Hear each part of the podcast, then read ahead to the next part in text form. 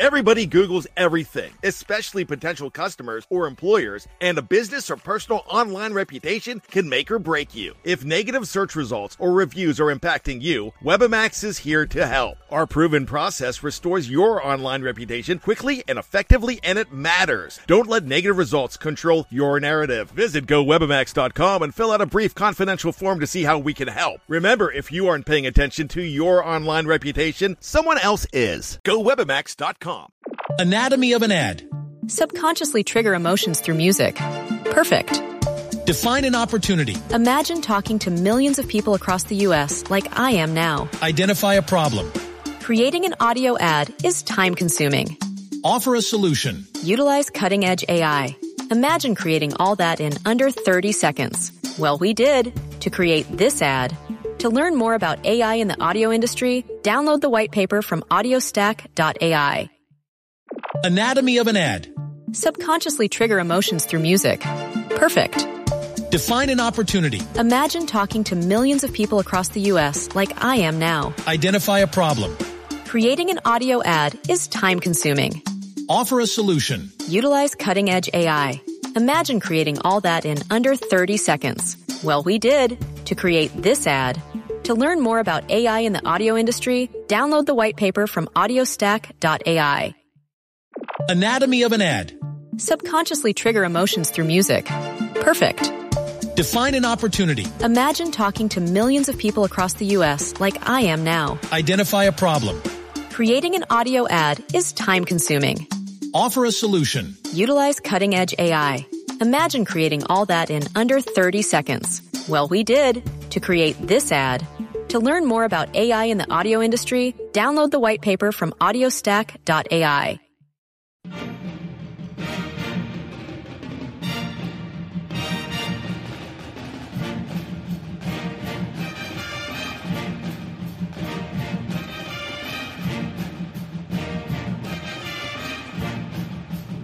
Hey there, Duke fans, and welcome to episode number 575 of the Duke Basketball Roundup. We are coming to you about a half hour after the Duke versus Queens matchup. Of course, that was a very, very good game for the Duke Blue Devils. We are here to talk all about it. My name is Donald Wine. I am the host of this episode. My co-host Jason Evans has decided to, as you as you mentioned in the last show, to ski the slopes of Park City, Utah. So he is unavailable for this. So I was not going to just do this by myself. That that'd be very very lonely. And I like having friends. So of course, I got my friend Scott Rich to come back onto the show to help me break down this Duke victory over Queen. So first off, Scott, Scott of the Duke Basketball Report, how you doing, my man? I'm doing well. I'm as I said before, I'm I'm settling into my new home in Connecticut, back south of the border after some some years in Canada, and enjoying being able to to watch college basketball a little bit easier as opposed to having to pay an arm and a leg to get it up in Canada. Oh, I believe it. You know, TSN does not carry a lot of basketball games oh, as oh, no. opposed to you, you, probably get all the hockey, uh, probably college yeah. hockey. TSN's college basketball coverage is a joke that I could do a whole podcast limited. On. Yeah, it's limited. yeah. Um, but luckily you're able to watch, and funny enough, you get back in just in time for this game to be on the CW, which is also limiting because, as you know, out there, ladies and gentlemen, we missed the first four minutes of this game. Everyone did because the CW uh, has these two-hour time blocks, and of course, no college basketball game takes under two hours to the point where uh, they could do that. Ever, Why? we we should get rid of the two-hour time block, make it two and a half. it, it's it's it's bad, but we missed the first first four minutes of this game, but Luckily, we came to a Duke game where Duke was already in control and it was mainly easy most of the game. The final score 106 to 69, the first 100 point output of the season for the Blue Devils. This obviously is is impacted by Tyrese Proctor. He returned to the floor. He came off the bench, subbed in about seven minutes into this one. You had the uh, th- the five starters that kind of took us through the month of December in this four game now four game win streak. But it was great to see Tyrese Proctor back. Scott, first let's get to the headlines. As you know, and everyone else out there, you can email us at dbrpodcast at gmail.com. Of course, we're doing this just a half hour after the game ended. Scott does not have access to our email, so he cannot read these headlines. So I'm going to go through, and then Scott, you chime in with one that you either you have or one of these uh, that are that are trusty listeners came through. First, we start with Ken Swanner. Ken said Duke loyalty uh, sorry, excuse me, Duke royalty led by King McCain. Thought that was cool. We had a lot of references to, you know, of course, queens and royals and, and lots of fodder royalty, today. monarchies, all this stuff. Ken Hazen, uh, he wrote in Duke causes queens royal pains. I thought that was cool. Scott Sauer, Duke Blue Devils win big with royal flush. Ooh, there's a card reference there, you know, poker reference. And then Scott Wildermuth went all the way to chess, and his was Duke ends the year with a checkmate. So, Scott, any of those uh, piqued your fancy, or was there another one that you thought would would would be best? I mean, those are those are all. Be- I should have done this before I wrote up my recap for the website. I went with Duke quiets Queens, which is about the most boring alliteration possible. Those were all better than mine that I came up with in 10 minutes. We so. can't do a lot of alliteration with Q's. Uh, so that was already, you already did well by doing that. So congratulations to you for that. But uh, I, I, thought all these were good, especially I, I like the the Royal Pains one uh, that Ken Hazen wrote in. So uh, again, thank you to everybody who uh, who brought in uh, headlines. Of course, we're going to continue to get headlines. So don't just because you're listening to this doesn't mean you can't send one either for this game or for future games. The, the games are coming quick and fast once we enter the new year. Okay, let's get to the good because there was a lot of good in this game. First off, 106 points. Uh, I will mention that uh, Duke men's basketball they released some stats after the game. They scored 46 points in the first half. That was a season high for the Blue Devils. They then scored 60 points in the second half. That is also season high for the Blue Devils. So uh, a lot of scoring there, led by Jared McCain on fire. 17 points in the first half, 24 points total, had four threes, four rebounds, three assists, three foul or three steals, and I think only one foul and one turnover. Scott, let's talk about Jared McCain. How fun was it to watch him play today? I mean, he is becoming what we all ex- hoped he would be in the preseason he was not the highest rated Duke recruit, or at least there wasn't like a consensus amongst our class like there has been in the past. But he was the one who was getting all this chatter in the offseason of, oh, you know, Jared McCain's going to be really good. He's going to be something special. And he had some early freshman struggles, as all freshmen who aren't Zion Williamson or Paolo Banchero do. And now we're seeing what he can be. We're seeing how quick that three point stroke is. That is going to be something that's dangerous and that's going to make him a whole heck of a lot of money over the next 10 15 years of his life you can't teach that but i was most impressed with how he's starting to create for himself the beginning of the year it was mostly him getting these threes off of plays off of the creation and the penetration of tyrese proctor or jeremy roach now he's attacking the rim by himself he has these nice creative you know offhand finishes at the rim but he's also creating some really high percentage mid-range shots. We were texting back and forth during the game about how much the mid-range shot is a lost art in just basketball period nowadays. Mm-hmm. I was flashing back to you know Detroit Pistons Rip Hamilton days where you know he would get that mid-range jumper and it was you know good two points no matter what. Every time McCain shoots in that area, you think it's going in, and that's a fun type of guy to have on your team. I think the best part about his shooting, you mentioned his quick release. He always looks ready to shoot, even if he's running around. That's you know, if if there's anything that I would compare to Rip Hamilton, it's that right. Rip Hamilton always ran around with his hands in the ready position because once he caught the ball, it was going up. Uh, and if he had a, a, just an inch of space, he was able to put that shot up. And, and as you mentioned, normally it was it was good, but Jared McCain has that quick fire release. There was a couple of plays in the first half early, right when the game came on for us. Uh, he had, you know, basically the ball went down to the post. Somebody in the post would kind of flip it back out to him on the wing. And before you, it almost felt like before he caught it, he was still in a shooting motion and the ball was going into the hoop. It's super quick, super fast. And on top of all that is super accurate. You know, it's four, I think it was four for nine from three today. That's, uh, that's exactly what you want. You want guys shooting 45, 50% from three. I think that's crucial. I think also, you know, like I mentioned, he had, you know, he had a bunch of steals, he had a bunch of assists, he contributed in so many different ways. And it's not just his shooting, it's the like you said, it's the fact that sometimes he would create a shot and then give it up for a better shot and and being able to be in a position where the defense is falling back on their flat foot and you have the leverage to kind of go up and make a play, it doesn't matter what the play is, I think is crucial. And, and Jared McCain has found the consistency that was lacking from a lot of Blue Devils in the early part of the season. I think he's found it at this point, and that it's only going to get better from here if he can continue to shoot like that.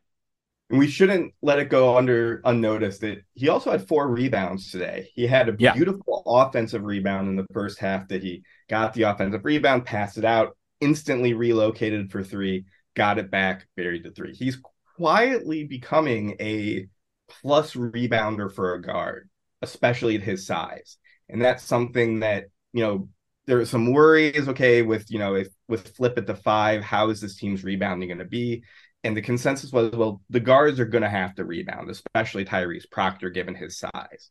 Well, Jared McCain's become probably our best guard rebounder as a freshman. He gets it to the right place. And that's a skill that's going to be something that pays dividends down the line for sure. Yeah, absolutely. We we've mentioned he's had a couple of I think he's had a couple uh 10 rebound games Yeah. so far this year. So he's Not the he's double double our you expect from a from a guard his size, but he's doing it. Exactly. You know, the fact that he is getting 10 plus rebounds, he's become our, you know, one of our best rebounders, full stop, not just guards, but just on the team. Uh, and all of it you know, has been very consistent at that so far. Another thing, I, I, I you know, speaking of rebounds, I, I'm going to talk about rebounds a little bit in the bad, but I want to focus on our defense because I thought our defense was terrific.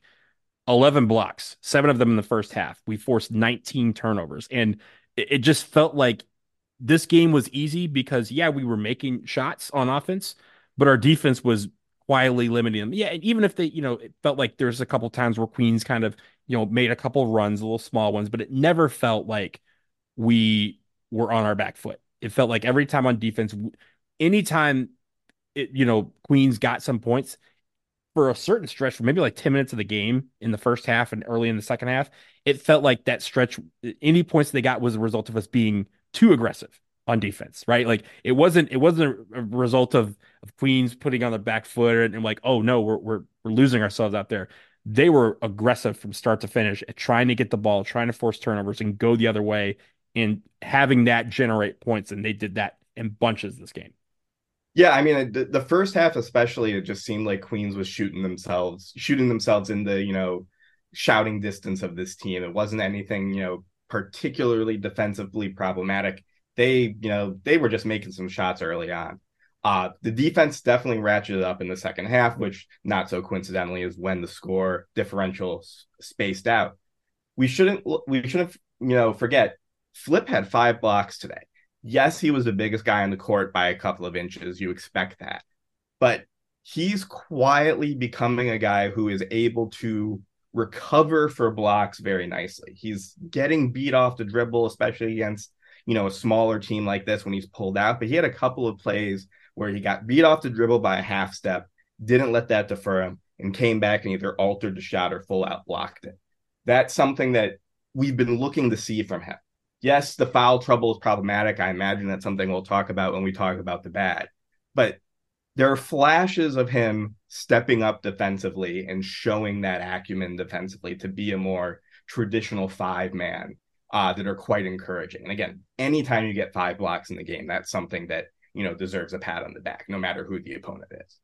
And he was, you know, one rebound shy of a 10 5 5, 19 points, five blocks, four rebounds, two steals, two assists. Like he was everywhere. And I think the fact that even when you think about rebounds, that four rebounds seems low for him. But in this game, I thought he worked hard to get those four because most of the rebounds he had to get were not at the rim because, you know, Queens was not going to the rim that that often. They were shooting a lot of long jumpers. And because of that, you have long rebounds. So for Flip to kind of hustle out and get a couple of those. And then again, also like you mentioned, whenever he had those five blocks, he wasn't always coming down with rebounds there but that was on the team to come down with those rebounds when he gets those blocks. So he generated a lot of offense through his defense, and I thought that was great. Speaking of the offense, going back to that, we moved the ball quite a bit, especially in the second half. You know, we ended up with 24 total assists on 40 made baskets. 17 of those assists came in the second half. I thought early on, I thought we were again, we didn't see the first four minutes of the game, so I, I'm going to discard whatever happened there because it can't couldn't see it. No one will ever know. No one will ever know. That's the lost tape. But when we when the when the actual action came on our TVs, it felt like we were just in the end of that 13-0 run, and it followed up immediately with an 11-4 run by Queens. And in that, it felt like we were kind of not moving the ball around that much. We settled down after that. And it felt like when Tyrese Proctor into the game, cute, you know, Tyrese returned to the action, that part of the game settled down quite a bit because he was active at first of all, he's trying to get his shot off, which is fine. You when you're coming back from a long layoff, you want to do that. But he was also doing it within the flow of the offense and moving the ball around. You mentioned, you know, Jared McCain getting an offensive rebound, firing it around the horn, back to Jared McCain who hits a three. All of those were things that Queens could not handle. And even if they're small guards, they could not move faster than the ball. That's just science. No one's moving faster than a basketball that is passed from one player to another. And I think when Duke realizes that, that's when this game kind of turned on his head because they almost were looking for each other. Even Spencer Hubbard checking into the game late in the game, he was trying to find his teammates for shots. He got and himself think, an assist. It wasn't it wasn't the basket the crazies wanted, but he got in the box score. He got in the box score. He got the assist on the TJ Power three. But again, when you're coming in and looking for the better shot, I feel like Duke is a better team when they do that because they end up finding that man for a better shot. And I think that that is what bred a lot of the confidence. And again, the defense kind of fed that a lot. We had a lot of fast break points, so a lot of these assists came on outlet passes or you know passing down to someone who took a dribble and, and laid it in. But I am super super impressed with how they came back from this 10 day break. The the word rust was not present in the building, which is terrific, uh, and being able to be great on offense and especially sound on defense, I thought was incredible. There were there was a lot of hand wringing after the uh the losses on the road to Arkansas and Georgia Tech about the offense, about how stagnant it looked.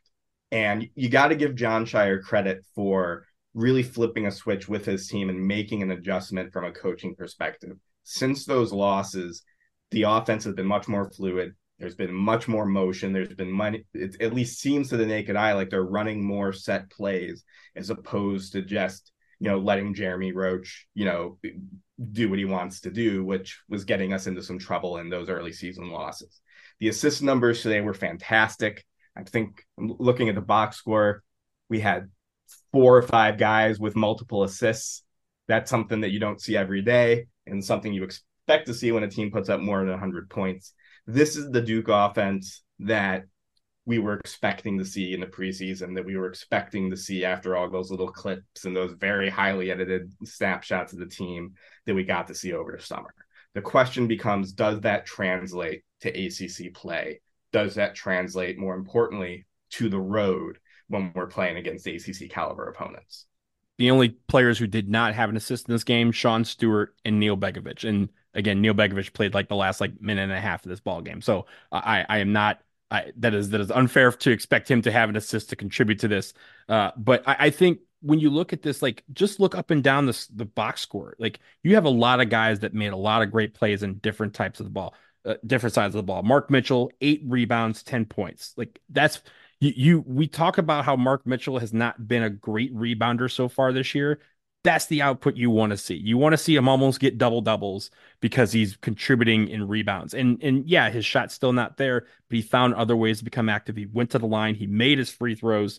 It, again, we all everyone made their free throws this game. 17 out of 23. I, I'm I'm taking that to the bank every single time. So that is uh, this team has figured out a way to gel. And the one question mark that we had, how to reintegrate Tyrese Proctor to this offense, that was clicking that answer was great. Like th- this is a, this is a great test uh, to that answer. That answer passes w- with flying colors because you know Tyrese Proctor when he came in, it felt like he never left, and everyone kind of shifted around their roles and responsibilities, and everyone was still able to contribute in ways that they do best. And it felt like everybody had a great game. Yeah, it, it was very encouraging to see that Tyrese just looked like himself whenever someone misses that much action, whenever someone has an ankle injury that you're worried, oh, is this going to linger? You wonder if they're going to be a shell of themselves when they first come back. You know, Tyrese had a few hiccups. You know, that over and back turnover was a little bit of a, a face palm moment that you know, okay, he hasn't he hasn't been on the basketball court in a little while. But besides that, he looked like himself. And that's as a Duke fan, that's all you could ask for. You know, he still got nine points in 18 minutes, which is a very, very solid output it's going to be interesting to see how Coach Scheyer handles this guard rotation going forward because Jared McCain is ascending to stardom. And Caleb Foster has played very, very well in Tyrese Proctor's absence. He played well against today. He his shot wasn't following. He was one for six from three, but he took a bunch of good open looks that I think he can make, and he still put up double digits scoring once again. So it's going to be interesting to see how Coach Scheyer mixes and matches those four guards, five if you include Jaylen Blakes. But that's a problem that I think every team in America would like to have. Yeah, I, I, mean it's an embarrassment of riches, and if, if everyone's clicking well, you want, like you said, you want to have that problem of of people of, of Jon Scheyer going, who who do I play today? If the answer is everybody, then the answer is everyone. That brings me to my final part of the good, which is the bench. Shout out the bench. We, you know, Jason and I have been, you know, more Jason than I, but you know, they've been critical of how the bench has performed. And you're like, hey, if you want to get these minutes, you need to show that you earn them and you need to show that you deserve more when you're on the court. Take advantage of these opportunities. Well, the bench I thought played terrifically today. And yes, it was against Queens. But again, some of these matchups, when you have a small team like Queens is, that becomes a matchup problem for guys who are bigger. And most of our bench is our bigger guys, right? They're they're the TJ Power, Sean Stewart, Ryan Young, even you know Neal Begovich is the last guy off the bench and even if you bring in, you know, Stanley Borden or or when Christian Reeves is healthy, like we just get taller from there. So the guys that came off the bench, I thought performed magnificently. They had 34 points uh, amongst our bench. We've had games where that has been in the single digits. So to have 34 points come from your bench is is is remarkable. I thought Ryan Young once again did super well when Kyle Filipowski was in foul trouble. He came off the bench, he did his thing. I think he was two for three um, from the floor. He made all four of his free throws. He provided four rebounds. He had two assists. He had a steal. He had a block. Like this man was everywhere. He was all over the court and he was active. And again, that action and that that that uh that spunk that he had off the bench fueled everybody whenever he was in the game. And I thought once again he provided that spark. And I'm so glad that he has found that role you know we almost want him to see want him to see more playing time, uh, not necessarily just because Cal Filipowski is in foul trouble. You want him to you the, you you feel like he's earned that time on the floor regardless of what the foul situation may be. But to have Kyle Filipowski, you have to sub off super early in the second half because he had four, and for Ryan Young to come in and carry the load for so long until Flip was able able to get back into the game. I think this speaks volumes about him and also again just the rest of our bench how they how they performed I thought was terrific. Two two things on Ryan Young. One, I actually disagree with you about the minutes. I like Ryan Young when he's playing fewer minutes. I don't I, I, I love Ryan Young as a player, but for whatever reason, I feel like his best performances in the Duke uniform have come in those quick spurts in those games where he's putting up, you know, six points in 10 minutes or 12 minutes as opposed hockey shifts. Yeah. Yeah. Like the, the efficient hockey shift. And I think, you know, one of the biggest adjustments I've noticed from the team after that losing streak was Coach Scheyer's completely abandoned playing Flip and Ryan together. Ryan is now mm-hmm. exclusively playing as Kyle Filipowski's backup, is only playing when Flip is out. And he's played better. He's played better in those spurts. He's played better with a little bit more open floor. And I think that's something that suits his skills. This is a guy who, again, was a starting center for a Big Ten team. Yes, it was Northwestern, but we can see now Northwestern's a pretty darn good basketball program. Chris mm-hmm. Collins is doing a heck of a job up there. So to have that type of a guy off your bench, given his limitations, to have that playing for 10 minutes a game, I will take that every day and twice on Sundays. The other thing that's worth mentioning, Ryan looked agile today. Ryan yeah. was he was moving better today than I think I've ever seen him move. He was playing against smaller guys who were taking him out to the three point line. And yes, he was getting beat off the dribble like you would expect him to, but it was it was a half a step. It wasn't, you know, a blow by. And he was getting back and he was altering shots and he was making things hard.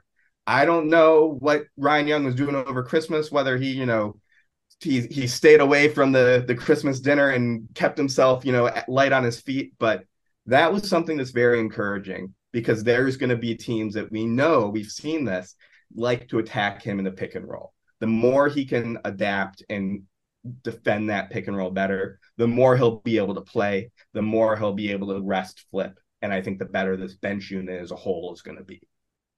I I agree with you on that last part, right? I, I think I think we're on the same page when it comes to how Ryan Young should be playing, right? Those hockey shift minutes where he comes in, he's super efficient, he does his thing, and he's like, "Cool, you you good? I'm I'm I'm good." Um, and I think I think the only reason I say I want more minutes from him is because I want to see more opportunities for those hockey shifts to come through. But if we don't need them, we don't need them. And, and today we didn't need them, but he still provided it anyway. So I, the one thing that I will leave with this is with Ryan Young and with the rest of the bench, I want it where when we get to ACC season, they don't think, oh, we got to just get flip out of the game and then we're good. That's the best part about these last couple games is that Ryan Young has showed that when he checks into the game, the other teams just got to go, damn, like we, we yeah, we got flip out of the game, but now we got to deal with this guy for for six minutes. And I think that is, if if we're able to do that and have guys that come off the bench and contribute 34 points as a bench, if you got to have a bench that can contribute that much, look, no team is going to want to play you because every team is going to realize that hey, no matter what lineup is in this game, we have to worry. We're already on our back foot. And I think that is what's the been the best development over these last two games is that Ryan Young, especially, but a lot of these bench players have decided that, hey, I need to contribute when I'm not in this game. And sure, Tyrese Proctor is going to probably move into the starting lineup, back into the starting lineup at some point. But that also means Caleb Foster, who had 13 points, and we haven't even talked said his name yet, he's going to go to the bench. And so that bench production still needs to be there. So whatever everyone's job is, whatever everyone's role and responsibilities are, if they're executing them, whether it's in two minute spurts or whereas Roach where he plays all but 15 seconds of a game, if we're all if they're all doing that, this team is going to be the team that we thought they were going to be at the start of the season. So uh, I'm really I'm really really encouraged by what I saw on the floor, especially from our bench. Duke, when healthy, has a guard off the bench that's gonna would start at most Power Five schools, and has a big off the bench that would maybe not start but play really significant minutes at most Power Five schools. That's something that is such a luxury to have. It's something that I think Duke fans have been begging for, you know, especially the later years of Coach K's era, that we were, you know, very tight seven, maybe eight man rotation teams. That is something new this year for this Duke program. And that's something that once you get into the gauntlet of ACC play, where we're playing two, three games every seven days, that's going to be something that is going to pay dividends. And I think we're starting to see the seeds for that, you know, laid in this game, even against an opponent like Queens. Stay ready, and you never have to get ready, and you'll always be ready.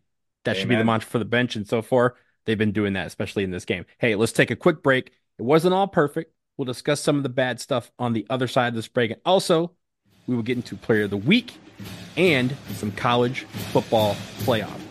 Stick around. This episode of the Duke Basketball Roundup is sponsored by BetterHelp. Wow, the year feels like it's flown by. As we enter the summer, it is the time to take note of the wins that life has brought you. And it's a good time to make adjustments for the rest of 2024. Talking to someone about those wins and improvements can help you recalibrate and give you something to focus on for the remaining months of the year. That's right, Donald. That's where BetterHelp can provide the alley oop. Getting advice from a therapist can help you keep the focus on the good things in life and learn how to handle the hard better. It's online, it's flexible, and you get to fit it within your schedule. You just fill out a questionnaire and you get matched to a professional that can serve as your guide, and you can switch anytime you wish. So, if you need help setting those goals to carry you through 2024, try BetterHelp. Visit betterhelp.com slash DukeBB. That's D U K E B B today to get 10% off your first month. That's betterhelp, H E L P dot com slash DukeBB. Anatomy of an ad. Subconsciously trigger emotions through music. Perfect. Define an opportunity. Imagine talking to millions of people across the U.S. like I am now. Identify a problem creating an audio ad is time consuming. Offer a solution. Utilize cutting edge AI. Imagine creating all that in under 30 seconds. Well, we did to create this ad. To learn more about AI in the audio industry, download the white paper from audiostack.ai. Anatomy of an ad. Subconsciously trigger emotions through music. Perfect. Define an opportunity. Imagine talking to millions of people across the U.S. like I am now. Identify a problem. Creating an audio ad is time consuming. Offer a solution. Utilize cutting edge AI. Imagine creating all that in under 30 seconds. Well, we did to create this ad. To learn more about AI in the audio industry, download the white paper from audiostack.ai. Anatomy of an ad. Subconsciously trigger emotions through music. Perfect.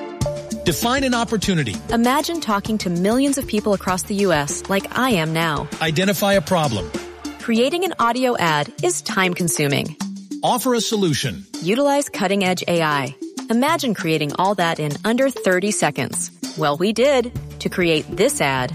To learn more about AI in the audio industry, download the white paper from audiostack.ai.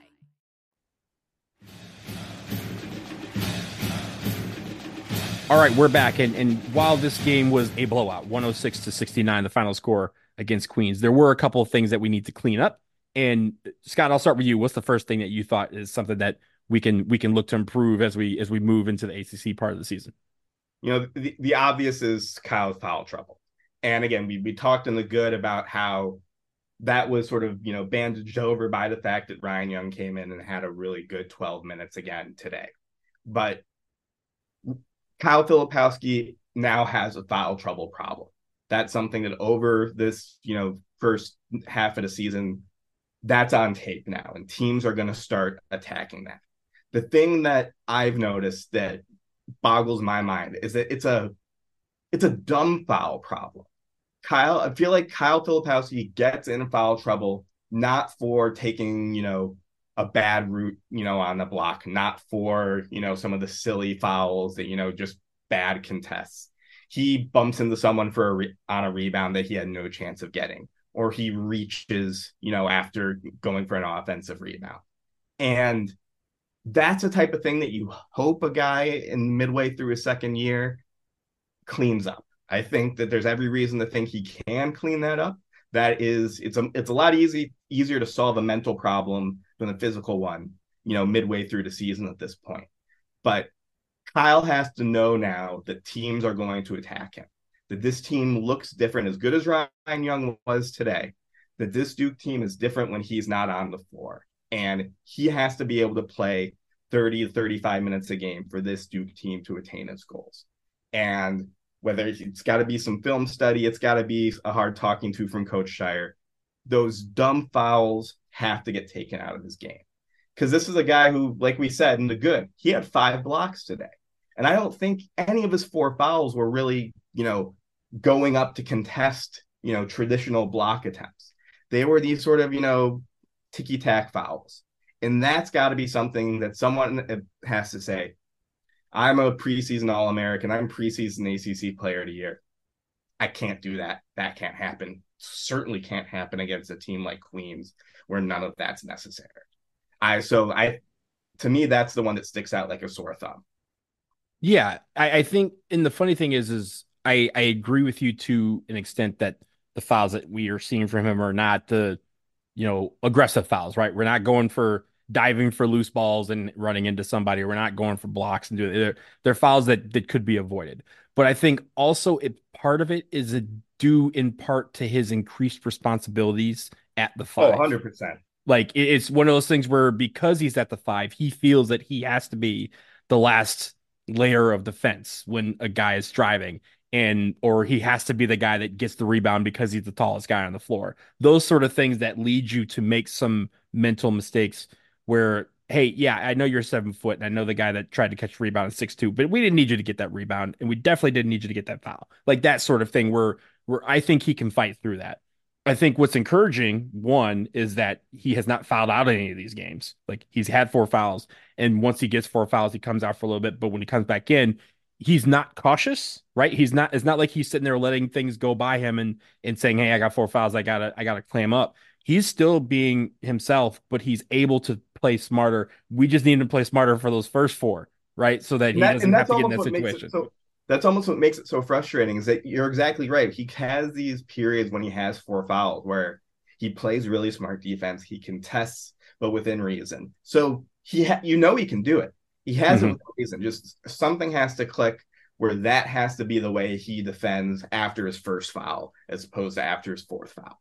And again, it's because it's a mental thing. It's something that I wouldn't be surprised if we see that shift happen uh, this season. But it's something that this Duke team has to know that's on tape after non-conference season. That's going to be something that opponents attack and attack quickly as we enter ACC play. And it could be again getting kind of back to the good, right? With how good Ryan Young has played these last couple of games in those shifts when he gets in foul trouble is maybe that changes the calculus a bit on when you take Flip out for, you know, Flip's not playing like you said he, you know, he should be playing 30, 35 minutes. I agree with you, but he's not playing 40. So he's getting a break here and there. And maybe it's, hey, if he gets that first foul in the first eight minutes of the ball game, you could take him out for a minute or two, put put in Ryan for that early hockey shift, let mm-hmm. him do his thing and give him breather. And that way it's it's not when you're getting like if you're getting a second foul with like a couple, you know, like a minute or so left in the first half, cool. I, I'm fine with that. The fact is, he's getting those second fouls and those third fouls sometimes early in the first half, so that he has to sit out for a huge stretch and hope that his team can recover without him. And we want it where, yeah, he can get a break here and there, but we want it where he's in the game for those big moments, for those, you know, crucial middle part game, uh, uh, middle of the half times of the game, and also at the end of each half when we're really trying to go for it all or trying to close it out. We want him on the floor at that point. You don't want him hindered or thinking about the fact that he has four fouls. So those are that's definitely something that could be cleaned up and it's definitely but you're right, it's definitely something that teams are going to be looking at to try and get him in the foul trouble. My hope is that part of that calculus on their end is, yo, if we do this, then we got to deal with the rest of the bench. And the rest of the bench is clicking right now. So it's not necessarily a game plan to try and get Kyle Filipowski out of the, you know, out of the game the game plan may be to, to attack him, but it's not to take him out of the game because the reinforcements are just as good at staying in front and, and could cause us problems as well. I think, you know, getting to the bat, I think the one thing that I looked at from this particular game that I thought can always change is we talked about how small Queens is. We were out rebounded in the first half, 19 to 18. We didn't have a lot. And yes, there was a lot of long rebounds, but we weren't really good at securing the basketball. We won that battle overall 41 to 33. We did a lot better in the second half. Naturally, you do better at rebounds. Guess what goes up? The score margin. That's what happened in the second half. But I think that's something we have not proven to be the elite rebounding team that we were last year for a large stretch of the season. I think in the ACC part of the season, we need to understand that rebounds are going to be crucial. We need to, you know, be winning 80, 80 to 90% of them on defense, and we need to be getting our fair share of offensive rebounds because that conversion into second chance points could be the difference in some of these ball games. So just because we have a team that's smaller than us doesn't mean that they're going to give us the rebound. We have to go get it. And I think in the first half, the only rust that I saw was on that rebounding portion where it felt like a lot of times they thought, hey, I'm you know six to eight, six nine. The guy in front of me is six two. I got this without having to jump or having to make position. And Queens was very, very good at establishing position and getting rebounds. And that's what contributed to some of their points, especially towards the end of the half where they did try uh, to make a quick run. Yeah, I think, you know, boxing out is, again, it's, it's, a, it's a mentality. That's something that no matter how big of a team you are, you will not get the rebound if you don't box out properly. And that's something that, again, I I'll give that to this team is what 10, 10 plus days off since Baylor Christmas break off, you know, a little bit of rust on that end. I, will I'll give to them, you know, especially with the way we turned it around in the second half. I do think to, you know, sort of turn a bad into a good. The fact that Mark Mitchell had eight boards today was mm-hmm. was very very encouraging. I'm we're starting to see Mark Mitchell embrace being a four as opposed to trying to be a three playing a four. And the more that he becomes a real power forward. And I think the more Duke fans start viewing him as a power forward as opposed to the small forward that he was sort of playing out of position as last year, the better this team will be suited.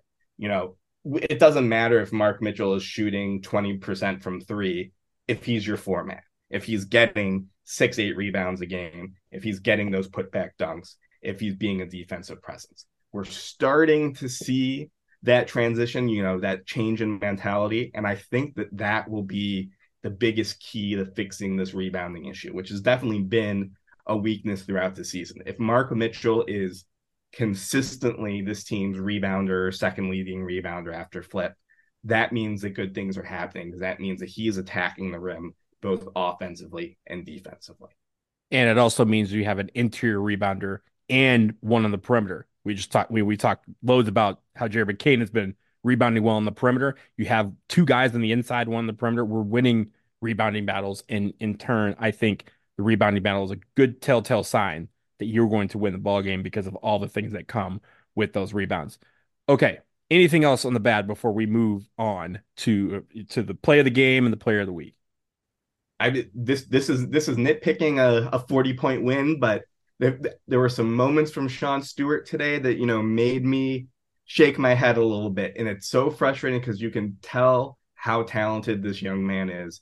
You can see how he's going to jump out of the gym, but you he's there's there's something missing. He's he's not quite ready for prime time yet. And that's frustrating. I think that's frustrating for a huge segment of the Duke fan base, many of which are on Twitter, that like to shout that getting Sean Stewart more minutes is the solution to all of Duke's problems. But Duke's defense noticeably drops off when he's on the floor. It's unfortunate to say, but it's true. And I think that the the mental part of his game, especially the defensive rotations, the defensive switches, that has to click before he's going to start getting some of the minutes. And, you know, we all thought he'd be a guy who was getting major minutes by season's end. That's not going to happen until that part of his game clicks. I didn't see that today. Yeah, it, it hasn't slowed down for him. There was that one uh, sequence at the towards the end of the game where he he made a great play to, to basically slice through the defense. Uh, guy looked like a double trap, and he sliced through the trap and had an open lane to the basket and dunked it, and it just rims out. He grabs the rebound, and he puts it back in for a layup, and that rims out. It, like that's one of those things where you're just like, hey, this is not my day. But I feel like the game just hasn't slowed all the way down yet. And that, that's the perfect that happens, way of it. Yeah, when that happens, he's gonna be fine. It's just a matter of when that happens. And for some people, it's you know, Jared McCain, it was probably the first game of the season where he was like, Oh wow, this is this is quick. I need to need to figure this out. And I think for him is it's coming a little bit slower than anticipated because I think a lot of people wanted to see more of Sean Stewart in this lineup with his, with his athleticism. And we talked about an offense at the beginning of the season that his offensive portion of his game was way more raw than his defensive portion. But you just mentioned his defense, you know, the defense as a whole kind of drops off a little bit because he's just not fully, you know, he just hasn't slowed down to the point where the game comes easy to him. I think that's coming. I think it's just oh, 100%. Um, but when that happens, I think that's going to be a key development for Duke. So yeah, uh, you know, Sean Stewart, it, it will be, uh, there will be better days. Um, but sometimes you just, you know, the ball just doesn't want to go in the hole, even if you try to dunk it through, which is what happens. Yeah, it's, it's, it's hard to tell sometimes whether you know he's whether he's just snake bit that you know the, the missing those two bunnies that certainly could just be a guy who is having an unlucky day and that translates to the rest of his game. It's sometimes hard to disassociate those two but you know god if, if he puts it together that takes the bench unit like you've talked about to another level. That gives the swiss army knife another tool that mm-hmm. i think we all are hoping to see but it's just not quite there yet if it makes Sean Stewart feel better, I too miss my dunks uh, inside of three feet. So I have missed every dunk I ever attempted. So the best, the best, the best do this sometimes. So then some, you come back, you will dunk another day. I'm, I'm, sure you have it in you. Okay, we're gonna get to the play of the game. I think there's quite a few options here. Um, so I'm gonna start with you. Which one did you have? Oh, I had the Jared McCain behind the back move on the fast break. That was, you know, the get around the defender was beautiful. The way he was the way he finished creatively at the rim was even more beautiful. I think that for him to achieve not only his goals in the Duke uniform, but at the next level, those are the type of things that he's going to have to do. He's going to have to be a Steph Curry style, finishing creatively at the rim, not just a shooter type of a guy. And we're seeing those flashes of him doing that. That play, he put, you know, three or four flashes together into a beautiful highlight reel play that's something that left me, you know, just super, super encouraged for what he's going to be down the stretch this year. Jared McCain, I had two plays of the game because I couldn't decide between either of them. Both involve Jared McCain. The first one was about a minute into the second half, uh, where he put that defender on skates. He he got the ball, he ran the length of the floor, he, he, I don't know who that defender was because the CW's cameras are potato cameras. You can't really see the other team's numbers. Um, but I don't know where where that guy was, but he ended up in Whoville um, on that on that play. He, he all of a sudden he turned around, turned around again, and Jared McCain was behind him for a third time and laid the ball in. I thought that was terrific. The other one I saw was uh, just a few minutes later. McCain got gets a steal. This is I think we had just gone up 30 at this point. McCain gets the steal. He drives all the way down. He gets inside the lane. He flips it to Blakes, who's just outside the lane. Blakes feeds it to a trailing Proctor, who was coming up uh, from from the backcourt for a three pointer where the net didn't even move. Um, and as soon as he shot it, it was just like it's just butter on a roll. So those two I thought were great because again, one Jared McCain just you know took some dude's soul, uh, and the second one was a team play where everyone it felt like got involved and it. Started with defense it, it begat offense and the offense was like spectacular. So um so yeah those two are, are, are my plays of the game. Player of the week because we only have one game uh i'm going to go on a limb and say it's Jared McCain what do you think? I think in this one game sample size that's a pretty good choice. That's a pretty good choice. Okay we're we're going to leave it there with Jared McCain Jared McCain player of the week once again uh, 24 points in this game. Just incredible, incredible output. We're gonna close out because Scott is is my fellow man of Michigan. Um, he he went to the University of Michigan. Uh, I am from Michigan. We are we are. He has a two four eight area code on his phone number. I'm not going to give you the rest of his phone number, but two four eight is where I grew up. This is this is good stuff here. So of course we're in the last. This is the last podcast of 2023. Next time we speak with you will be after New Year's Day, which is when the college football playoff takes full flight with the Rose Bowl and the Sugar Bowl, the two semifinals Michigan, Alabama in the Rose Bowl, Texas, Washington in the Sugar Bowl. First off, uh, Scott, we're both Michigan f- fans. Michigan is playing Alabama. We've talked about how this came to be. We don't need to rehash that. But when you look at this game, how is Michigan going to beat Alabama? Michigan is going to beat Alabama if Jalen Milroe does not rush for more than 50 yards. That's what I'm that's what I'm going to stake my claim on. Michigan going back decades, going back to Troy Smith when he was at Ohio State and gave me nightmares as a child, has always seemed to have a problem containing running quarterbacks.